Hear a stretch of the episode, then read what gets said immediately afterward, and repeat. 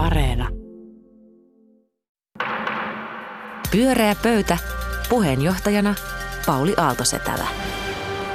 Hyvää iltaa, hyvät kuulijat. Tämä todellakin on pyöreä pöytä ja studiossa tänään Anu Koivunen, Taru Tuinen ja Mika Pantsar. Hauska nähdä teitä. Samoin. Kiitos samoin. Lähdetäänkö myönteisellä uutisella heti liikkeelle? Nimittäin nyt alkaa maahan saapua rokotetta, joka tarkoittaa, että parin kuukauden kuluessa kaikilla meillä on Meillä on ehkä Pfizerin RNA-teknologiaan perustuva rokote, joka on muuten mielenkiintoinen teknologinen innovaatio. Se ei perustu siis heikennettyyn virukseen, vaan tällaiseen viruksen geen, geenikoodiin, jotta elimistö itse alkaa tuottaa mm. sitten tätä, tätä niin, niin kuin pelastavaa voimaa ja energiaa. Ja näitä ruvetaan kohta jakamaan ja sitten sen uutisen jälkeen on käyty keskustelua, että kuka meistä on arvokkain, kenet pitäisi rokottaa ensin ja se onkin kysymykseni teille. Anu, ole hyvä.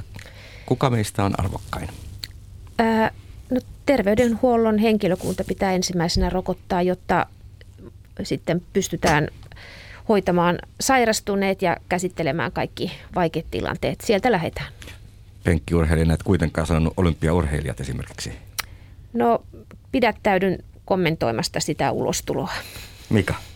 Mä kyllä löydän kotoa sen ensimmäisen rokotettavan, mutta kyllä sen jälkeen tietenkin terveydenhoidon ammattilaiset, se on ihan selvä asia. En ole tässä kollegoiden kanssa eri mieltä, vaan täysin samalla linjoilla, että ensin rokotetaan terveydenhuollon ammattilaiset ja sitten sen jälkeen mennään riskiryhmittäin. Eiköhän se tällä kuviolla menekkiä suomalaiseen tahtiin varmaan aika nopeaan rytmiin, toivoisin. Näin, eikä totta? Mä uskon, että me tullaan selviämään siitä rytäkästä hienosti. Teho, Kyllä. Tehokkaasti. Näin on. Minusta olisi kiinnostavaa, että miten se uutisoidaan, kun se lentokone tuo sen ensimmäistä lastit, että onko se semmoinen kuin Herkuleslaivat on ekat kahvilastit aikoinaan sodan jälkeen, niin varmaan uutisissa on sitten kaikki ottamassa vastaan sitä lentokonetta. Se on muuten ihan totta, varmaan onkin, jollei sitten ole jo saapunutkin salaa sitä Joo, voi olla. maahan. Anu, mistä puhumme seuraavaksi? No tietenkin perustuslakivaliokunnasta. Totta kai. Tietenkin.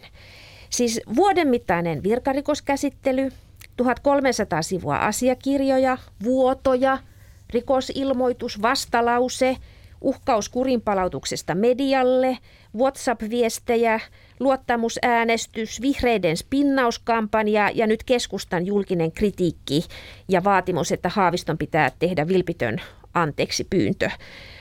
Tänään ää, Tommi Parkkonen oli tehnyt Iltalehteen semmoisen niin aikajanan jo, että vielä, vielä niin kuin, että jos et ole ihan kaikissa käänteissä pysynyt mukana, niin mitä milloinkin on tapahtunut.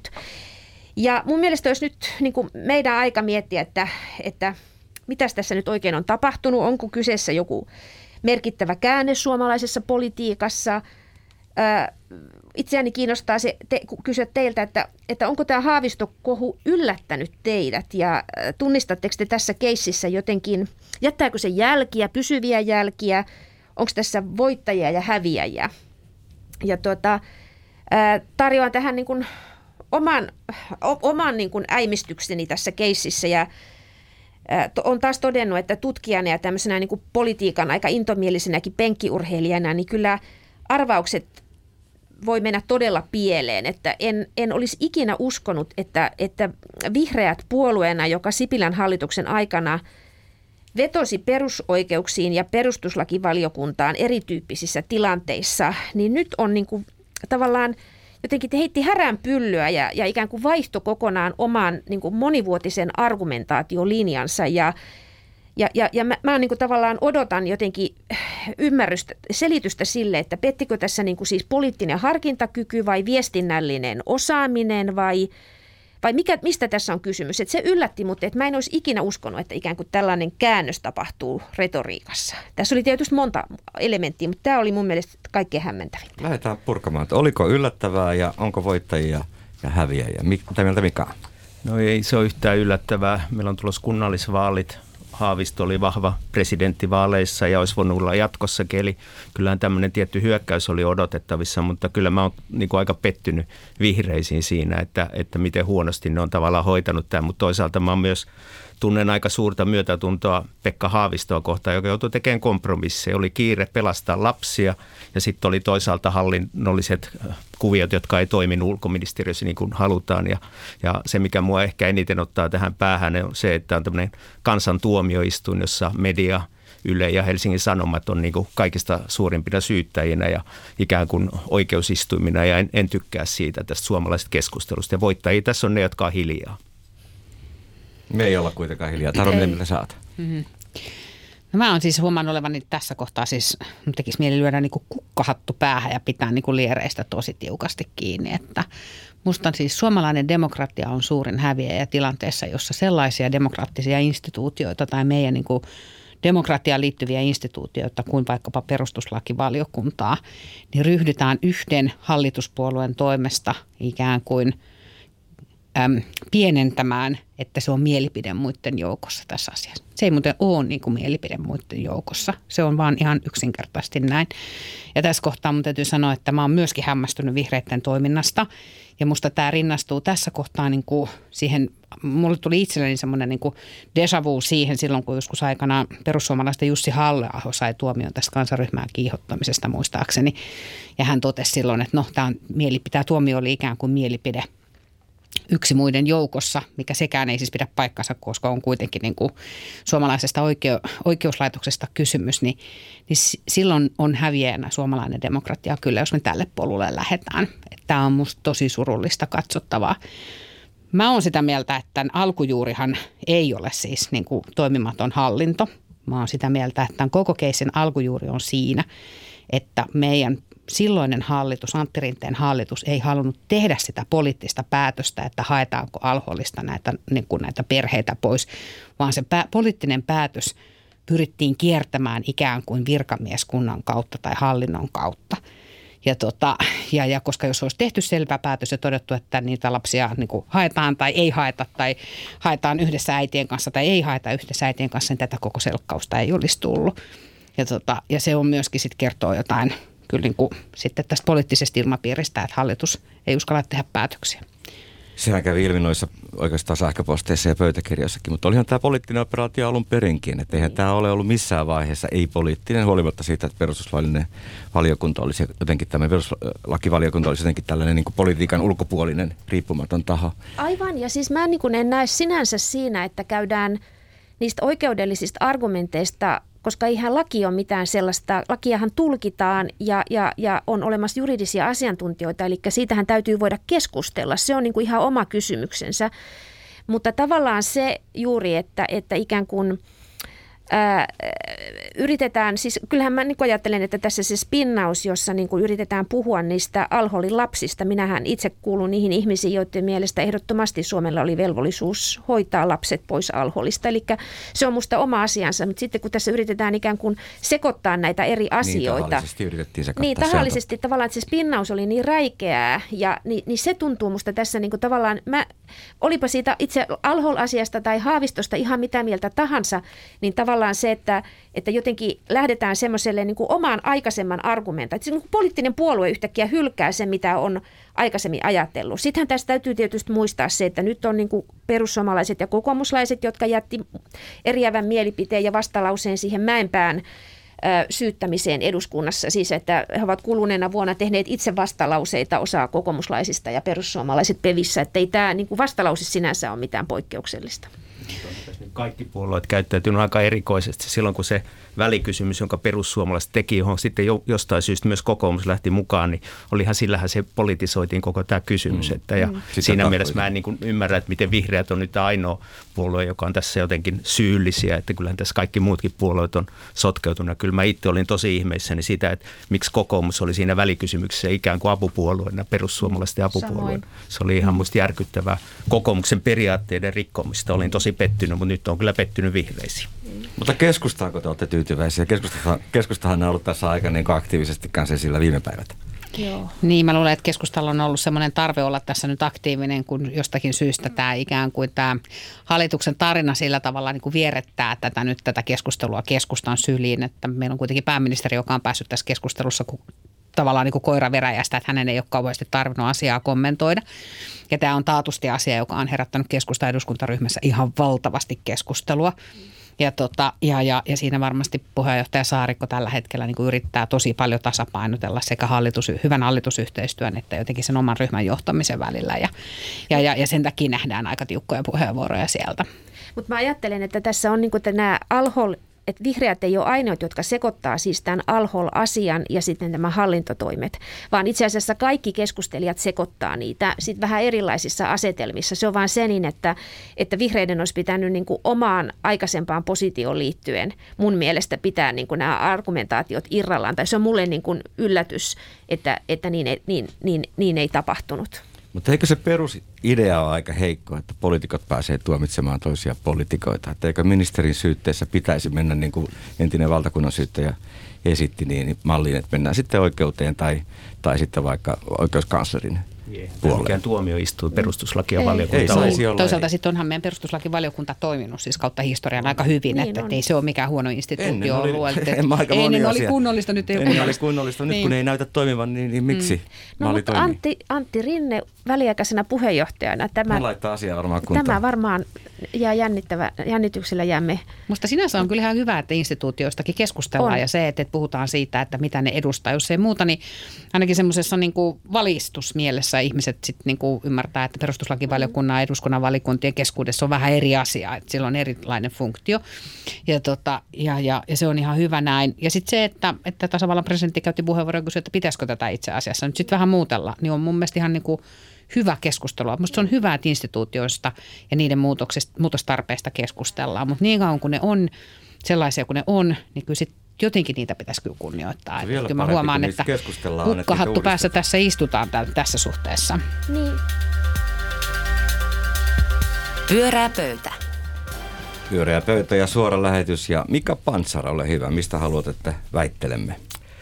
No en tiedä väitelläänkö, mutta luin erinomaisen kirjan, joka kertoi Kirsti Paakkasesta. Ullama ja Paavilainen kirjoitti Kirsti Paakkasesta ja yritysjohtajasta ja ihmisestä, joka pelasti Marimekon 90-luvun laman jälkeisenä aikana. Ja tietysti et- ennakkoon olisi voinut ajatella, että tämä on puhdas sankaritarina, koska tässä on paljon semmoisia aineksia, mutta sen kirjan erityisyys moneen muuhun johtajan elämänkertaan verrattuna oli se, että se oli itse asiassa aika surullinen kirja siitä, että, että min- minkälaisia uhrauksia ihminen joutuu arjessaan tekemään ja myös ehkä sillä lailla rehellinen siinä, että, että tota, tuotiin niitä muitakin puolia kuin sitä täydellistä tietämystä ja ymmärrystä, että, että Paakkasta jotkut pelkäs, hän oli joskus vähän ennakoimaton, hän oli karismaattinen, sitten toisaalta hän oli ujo ja sitten halusi paljon näkyä. Ja musta semmoinen kirja, jossa ihmisistä kerrotaan niin kuin kokonaisena, ei virheettömänä, niin, niin semmoista on paljon kivampi lukea, kun mä itse ajattelen, mä oon lukenut paljon yritysjohtajien elämänkertoja ja kyllähän ne on aika kauheita luettavaa, täysin virheettömiä ihmisiä, jotka tehnyt hyviä ratkaisuja. Nimeä pari oikein heikkoa, niin voimme No.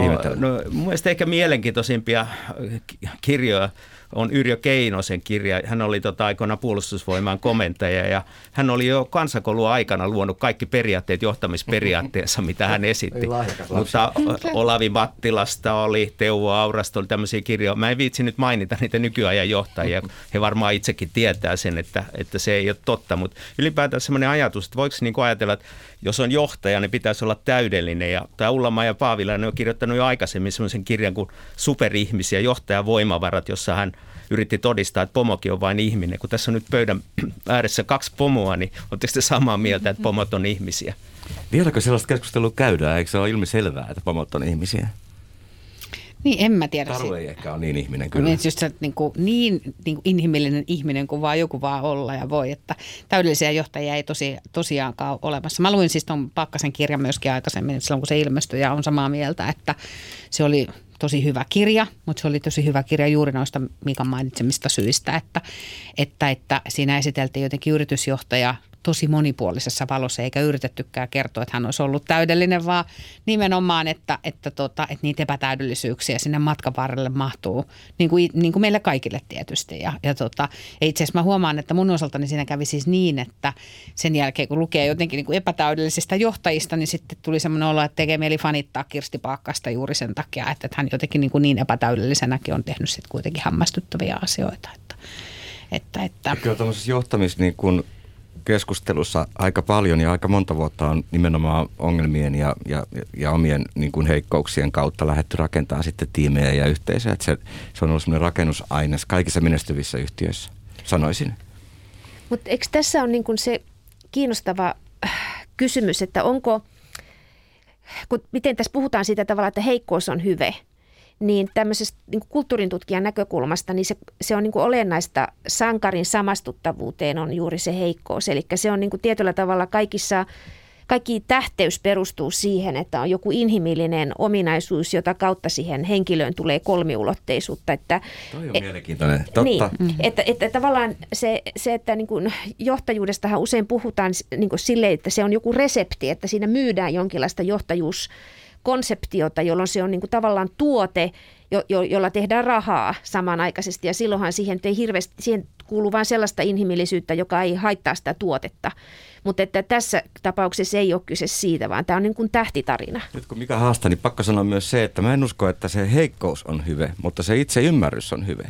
Ja itse mm. ymmärryksen kuuluu se, että on jossain asiassa heikompi kuin joku toinen, mm. jolloin pystyy rakentamaan tai vaikka paikkaamaan se osaamisen jollain toisella. Eikö se ole aika sit... loukkaavaa kirjoittaa ihmisestä täydellisenä? Että niin kuin itse muista lapsena jo luin ensimmäisiä Mannerheimin elämänkertoja, niin kuin jotenkin ihminen, että jos joku on niin täydellinen, niin se ei enää voi olla totta ja se on niin kuin epäinhimillistä. Niin. Se oli kauheata luettavaa. Nythän Mannerheimista käsitys on monipuolistunut ja se on tullut ihmiseksi, mutta ei, ei se silloin alkuvaiheessa ollut ja se on ehkä ymmärrettävä Suomen historian valossa, että meillä on joku Jumalasta seuraava ollut, mutta tota, Musta must tuo kirja, toi Kirsti Pakkasen kirja oli niin kuin tosi hieno, että sitä toi niin kuin monenlaisia erilaisia ulottuvuuksia esiin johtamistyöstä. Ja yksi kysymys kyllä mulla on myös se, että onko naisjohtajat erilaisia kuin miesjohtajat. Et, et, et sitähän on tutkittu aika paljon ja sitten tietysti naisia kun haastatellaan, niin yksi mielenkiintoinen piirre on monella naisella on se, että ne on nuorena ajatellut, että heistä tulee arkkitehtejä. Esimerkiksi Sirkka Hämäläinen kertoo, että hänellä oli unelma tulla arkkitehdiksi isona ja se on myös mielenkiintoinen, että onko se sitten joku semmoinen kokonaishahmottamisen kyky, halu, en, en tiedä, mä osaan sanoa sitä. Olet Kristi Paakkanen olisi menestynyt kaikissa mahdollisissa tehtävissä, mihin olisi ryhtynyt ja kaikissa mahdollisissa sukupuolissa, mihin hän olisi syntynyt tai Kyllä. elänyt. Samaa mieltä Kirsti Paakkasesta, että näin olisi ja se johtuu siis jotenkin niin kuin, hänen henkilökohtaisista ominaisuuksistaan. Toki tietysti näin, en, en tunne henkilökohtaisesti, mutta niin kuin kirjan välityksellä. Joo, sitähän on paljon tutkittu, että onko mies ja naisjohtajat eri asioita ja, ja se varmaan sitten riippuu siis kysyjältä, kysyjältä, että onko siinä sitten erilaisia asioita vai samanlaisia asioita. Meillä on täällä sukupuolen tutkimusprofessori. Niin, tota, että niin. sitä tietysti Anulla varmaan tähän on niin. törmäkkä näkemys. Niin, tai siis mun näkemys on se, että se on semmoinen niin kuin kulttuurinen asia se, että mitä ajatellaan, että mitä on naisjohtaminen tai miesjohtaminen, ne on niin kuin sidoksissa aikaan ja paikkaan, että ei ole mitään sellaista yleispätevää, että sen, semmoisen niin kuin ajatuksen tuottaminen on kyllä hyvin vaikeaa, että sillähän siinähän selitetään eri johtajuustyyppejä sukupuolella. Sitten voidaan selittää myös muulle. Mä tarkoitan, että eikö sukupuolella olisi väliä, mutta mitä se milloinkin on, niin se on sitten paljon vaikeampi asia kuin tämmöiset niin kuin kaksijakoiset stereotypiat. Että. Mun mielestä toi Pauli on esimerkiksi naisjohtaja ihan selvästi. siis se, sehän on tyypillistä. No ei, mutta sehän on tyypillistä, että niin kuin naisjohtajuuteen liitetään, että järjen lisäksi on tunnetta ja sähän on puhunut tunneälystä ja muusta, että kai on jotain naisjohtajan vikaa sitten, jos sä hyväksyt itse tänne. No, mä hyväksyn ton, ton, ton siis selityksen, mutta en ehkä sukupuolelta olet nainen. kuitenkaan. Niin. No Taru, mitä, mitä sä oot naisjohtajana, naisjohtajat, niin sellaisen tutkimuksen muistan kyllä, mutta on samaa mieltä kuin Anu täsmälleen, että me ollaan varovaisia nyt tässä, tässä ihmisten luokittelusta, mutta sen tutkimuksen muistan, että naisjohtajat ottaa riskiä vähemmän, jolloin mm. ovat ikään kuin turvallisempia johtajia sen yrityksen talouden suhteen, mutta ei välttämättä sitten näe muutosta ottaakseen riskiä ja korjatakseen. Niin allekirjoitatko tällaista ajatusta? No tota, mä olen ehkä kuullut tuon saman tutkimuksen, että, et tota, ja, ja itse asiassa niin, niin, niin joskus kuullut senkin, semmoisenkin tutkimuksen, että, että ikään kuin nais, naisten johtamissa yrityksissä on ikään kuin todennäköisemmin suurempi diversiteetti esimerkiksi niin kuin eri niin kuin ikäisten ihmisten keskuudessa tai eri etnisen taustan omaavien ihmisten keskuudessa. Ja yleensä sillä katsotaan olevan korrelaatio siihen, että miten niin kuin hyvin yritys menestyy, koska se kykenee sinne johtoon tuomaan sit tosi erilaisia näkemyksiä siitä, että mitä pitäisi tehdä. Et tota, että, että olisi tietysti kiva ajatella niin, että näin itse naisjohtajana olisi tietysti kiva ajatella niin, että, että se olisi automaattisesti siihen naissukupuoleen niin liittyvä asia, mutta mä luulen, että se ei ole. Mä luulen, että, me, että, mä luulen, että että, että, voi, voi olla jotain niin kuin taipumuksia tehdä asioita jollain tietyllä tavalla, joka voi näkyä johtamisessa kaiken kaikkiaan. Mutta mä uskon, että meillä on tosi hyviä sekä miesjohtajia, että meillä on tosi hyviä naisjohtajia vastavuoroisesti meillä on umpisurkeita, siis miesjohtajia ja umpisurkeita naisjohtajia. On vähän sama kokemus monestakin eri maasta, mutta hei, miten yliopistomaailmassa, onko siellä niin kuin eroa naisprofessorilla ja miesprofessorilla? Professori Ainakin paljon vaikeampaa naisena nousta siellä yliopiston hierarkiassa on ihan selvä asia, että naisilla on ollut, mutta toisaalta kun katsoo meidän opiskelijoita valtiotieteellisessä tiedekunnassa, niin siellä ei enää miehiä oikeastaan ole uusimmissa mm. opiskelijoissa, että se on väistämättä, siellä tulee naisprofessoreita tulevaisuudessa. Mutta Anu on varmaan ihan oikeasti Anu kärsii, kun tehdään tällaisia yleistyksiä Joo, tässä mä nyt. vähän täällä hikoilen, mutta siis se, mä, mä, mä kestän sen kuin joku. Mutta, tuota, mutta, mutta siis se, että se ajatus siitä, että mitä on, niin kuin, nehän on erityyppisiä odotuksia. Siis että, että sukupuoleen liittyy paljon odotuksia ja se näkyy siinä, että miten puhutaan naispolitikoista, miespolitikoista, nais sitä ja mies tätä. Että nehän on, siinähän on hirveän paljon latauksia ja sitten, että keihin niitä projisoida. Että, että musta tässä on niin kuin, että kyllähän Kirsti Paakkasella on esimerkiksi ollut niin kuin suomalaisessa julkisuudessa niin merkittävä rooli tämmöisenä niin kuin erityisenä naisena ja erityisenä johtajana ja erityisenä suomalaisen brändin pelastajana ja näin. Niin että siinä siis, siis... sankarijohtajana, mikä kuitenkin. Joo, että ehdottomasti, että onhan, onhan hänessä ollut tämmöinen erittäin suuri sankaristatus, erityinen Mut nainen. sitten mielenkiintoinen ilmiö on, kun palkkaan paljon nuoria päälliköitä ja pomoja, niin, niin aika harva haaveilee johtajuudessa. Että se ei ole välttämättä mikään johtajuuden tai siis tämmöisen niin kuin menestyksen mittari, että on vaikea löytää pomoja. Niin. Ihmisten johtaminen on vaikeaa. Mä luulen, että se on semmoinen asia, Pyörää joka yhä enenevässä määrin on niin kuin kaikkien tiedossa, että ihmisten johtaminen on vaikeaa. Ihmisten johtaminen on vaikeaa ja luokittelu vielä vaikeampaa. Ja viimeinen teema, Taru Toivonen, anna tulla. No niin, mä ajattelin, että kun joulu tullaan jolkottaa ja se on varmaan kaikkien muidenkin mielessä kuin vain mun mielessä, että, että Koko joulu on ajan. tulossa, niin voitaisiin puhua siitä. Ja, tota, ja törmäsin Ylellä siis tämmöiseen uutiseen, jossa tota, joka oli kirjoitettu musta sinänsä ihan hauskasti, kun siinä oli käyty läpi eri Pohjoismaiden tämmöisiä jouluperinteitä, että mitä on ollut tapana, että erilaisissa perheissä, niin kuin eri Pohjoismaissa niin kuin on tapana tehdä. Että ilmeisesti on siis niin, että, että, että Islannissa on tapa, että porukalla lauletaan joululauluja ja Tanskassa on tapana, että pyöritään y- yhdessä kuusen ympärillä ja meillä Suomessahan tietysti esimerkiksi on sit se, että Meillä on kalsarikännit. meillä Suomessa on siis se, että meille tulee joulupukki kotiin. Mm. Ja, tota, ja nyt tietysti tämän koronan aikana ollaan oltu sellaisessa tilanteessa, että viranomaisetkin on joutunut ottaa kantaa siis näihin asioihin, että nyt ei ole hyvä laulaa yhdessä, nyt ei ole hyvä pyöriä kuusen ympärillä, ainakaan käsi kädessä, vaan turvavälit pitäen ja joulupukin ei tarvitse tulla sisätiloihin. Ja sitten tota, äm, sitä kun, py, py, py, niin kuin pysähtyy miettimään, niin ne on itse asiassa aika niin kuin isoja ja raskaita jotenkin niin kuin nämä rajoitukset tässä suhteessa, kun puhutaan kuitenkin isoista kulttuurisista perinteisistä, ylisukupolvisista perinteistä ja siitä tavasta, jolla juhlitaan niin kuin jotain semmoista niin kuin, niin kuin isoa asiaa. Ja sitten jäin niin kuin miettimään sitä, että, että, että Mitähän, että mitenköhän käy, että uskotaanko me siis siihen itse asiassa, että tämä korona ja viranomaisten ohjeistukset tässä asiassa voittaa nämä meidän perinteiset tavat tehdä asioita, vai onko niin, että me sitten kuitenkin salaa niin kuin kerr- salaa joulupukki tulee käymään täällä meillä. Että toivotaan, että se mene naapuriin, mutta että meille voi tulla käymään. Tai että, että, että onko niin, että minkälaisia muistoja jättää itse asiassa se joulu, jossa joulupukki ei tullutkaan, koska korona. Ja vai onko sitten niin, että tästä voisi syntyä jotain ihan uusiakin perinteitä, kun me nyt vähän ollaan pakotettuja toimimaan eri tavalla kuin aikaisemmin. Mitä ajatuksia tämä tässä herättää?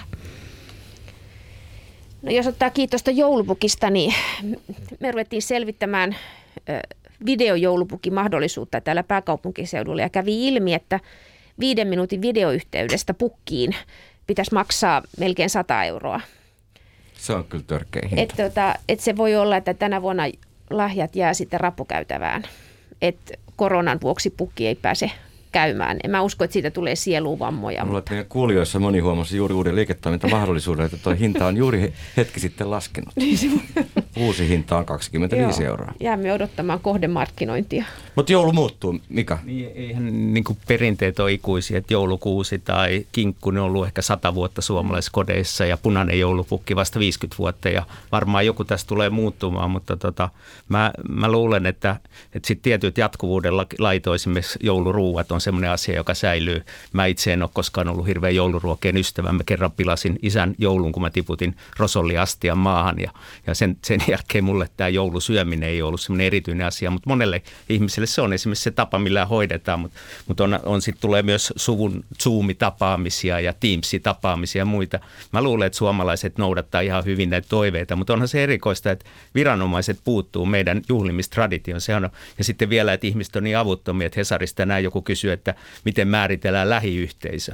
Mä en tiedä, voiko se olla totta yleisosastosta. Joku kysyy, että voisiko viranomaiset määritellä, kuka kuuluu lähiyhteisöön, kuuluuko ex-vaimo lähiyhteisöön. Sitten sanotaan vielä, että tyhmiä kysymyksiä ei ole. Kyllä niitä on.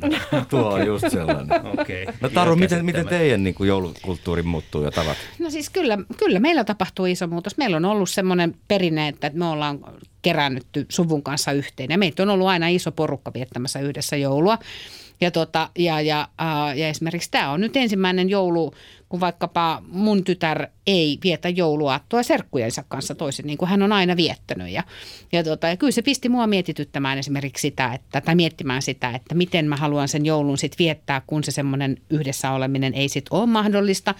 Ja totesin sitten, että no muutos on mahdollisuus ja sitten muutetaan niin kuin kertaheitolla niin kuin paljon asioita. Että mennään sitten niin kuin, niin kuin tehdään kokonaan jotain muuta ja, ja, tota, ja, ja, ja, ja näin tehdään.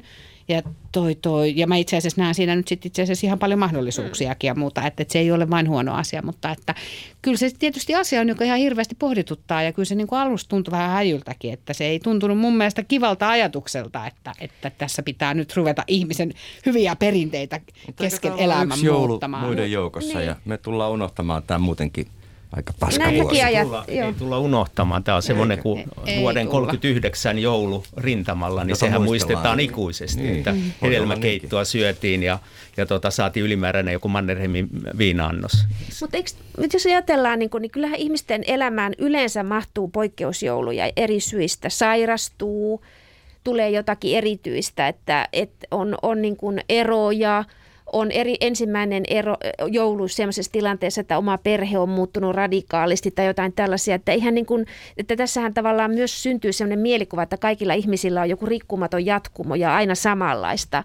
Että ihmisillä on paljon erilaisia tilanteita, jotka muuttaa, että yhtäkkiä jo, tai tavallaan niin kuin se, että on yksin tai on matkoilla tai läheiset on poissa tai just jotain sa- sairauksia ja muita, jotka on kuitenkin aika tyypillisiä. Ja kaikki ei ole viettänyt joulua koskaan samalla tavalla, että sekin pitää Tämä muistaa. kollektiivinen ilmiö, mikä meillä muu tämmöinen rituaali on meidän yhteiskunnassa kuin joulu, ei mikään muu, ei juhannus, ei vappu, kyllä tämä on hyvin erityinen. Itsenäisyyspäivä ainakin Niin, TV-katselukuja. niin, ja voi olla, että televisiojoulu onkin se, tämän, tämän joulun se kova juttu, että televisiolla on iso rooli tai radiolla iso rooli. Joululaulut tulee radiosta, Sieltähän tulee joululaulukanava. samat tutut jouluohjelmat kuin aina, mutta niillä on varmasti enemmän katsojia. Varmasti. Siis mun mielestä oli aivan järkyttävää sunnuntaina, kun mä yritin, mä oon suuri kauneimmat joululaulut ihminen, että mulle kuuluu se, että pitää kirkossa, kirkossa lauletaan muiden kanssa joululauluja ja muita. Ja mä yritin niin kuin siis oikein todella siis pontevasti osallistua Kallion kirkon kauneimmat joululaulut tilaisuuteen. Ja yksin lauloin, pö- ei tunnut yhtään samalta. Ei missään nimessä.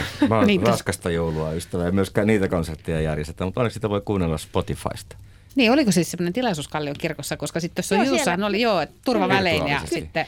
Joo, ei se mitään turvaväliä. Siellä oli kanttori ja, ja tuota, noin, niin urkuri ja pappi paikalla. Että niitä on ympäri Suomea Ja tietysti kaikki katsoo järjestetty. sen sitten niin kuin videostriimina. Kyllä, No niin. kyllä. Niin. Ei se ole sama tietysti. Ei se kyllä tullut Ei, samalta täytyy, mustakaan. mä, mä että- uskon tuohon, että pitää keksiä jotain ihan muuta. Mäkin Mitä uskon se siis ihan siihen. muuta voisi olla? Niin. Sitten, mä, en, mä en usko siis siihen, että, että sitten niinku larpataan tavallaan niinku Niin. kauneimpia joululauluja Joo. tietyllä tapaa. Mä luulen, että se on sitten just se, No mitä mikä se? ei toimi. Vaan sitten, että sit se pitää tehdä kokonaan eri tavalla. Että, että jos joka tapauksessa meinaa tehdä jotain niinku muutosta, sitä ei kannattaa jättää puoleen väliin. Sitten se vaan se kysymys kuuluu, että mikä olisi uusi konsepti sille niinku kauneimmat joululaulut jutulle, joka ei ole niinku ikään kuin virtuaalista larppaamista sille itse tilaisuudelle, vaan se olisi kokonaan joku muu juttu. En osaa sanoa, mikä se olisi. Pitäisi miettiä. Ensi jouluksi keksitään. Ensi jouluna on to, toinen tilanne, väittäisin. Niin, ja se ehkä niin korostuu ensi, ensi vuonna sitten kollektiivit ja isommat ryhmät, että sitten oikeasti muistetaan, että nyt voidaan olla yhdessä. Että mm. kyllähän tämä niin nostaa semmoisen sosiaalisen arvoa ihan valtavasti. Kyllä, kyllä. Siis, koska onhan tässä se, että kyllähän tässä se on, on niin kuin, kyllä mua ainakin kuristaa pelko siis siitä, että joll, jollei, jollei näitä sääntöjä noudateta, niin millainen kevät meillä on. Että kyllä mä tunnistan sen, että ihan tässä niin kuin Helsingissä elävänä, niin että millaista se sitten on muuten seuraavat kuukaudet. Että kyllä se, kahli, kyllä se pitää paikallaan. Ja varmaan suomalaiset suuri, suuri osa toimii näin. Mä oon aivan varma siitä. Mä oon Mikan kanssa samaa mieltä, että me kyllä totellaan ja toimitaan järkevästi nyt riittävän moni, riittävän, mm. riittävän monessa kaupungissa.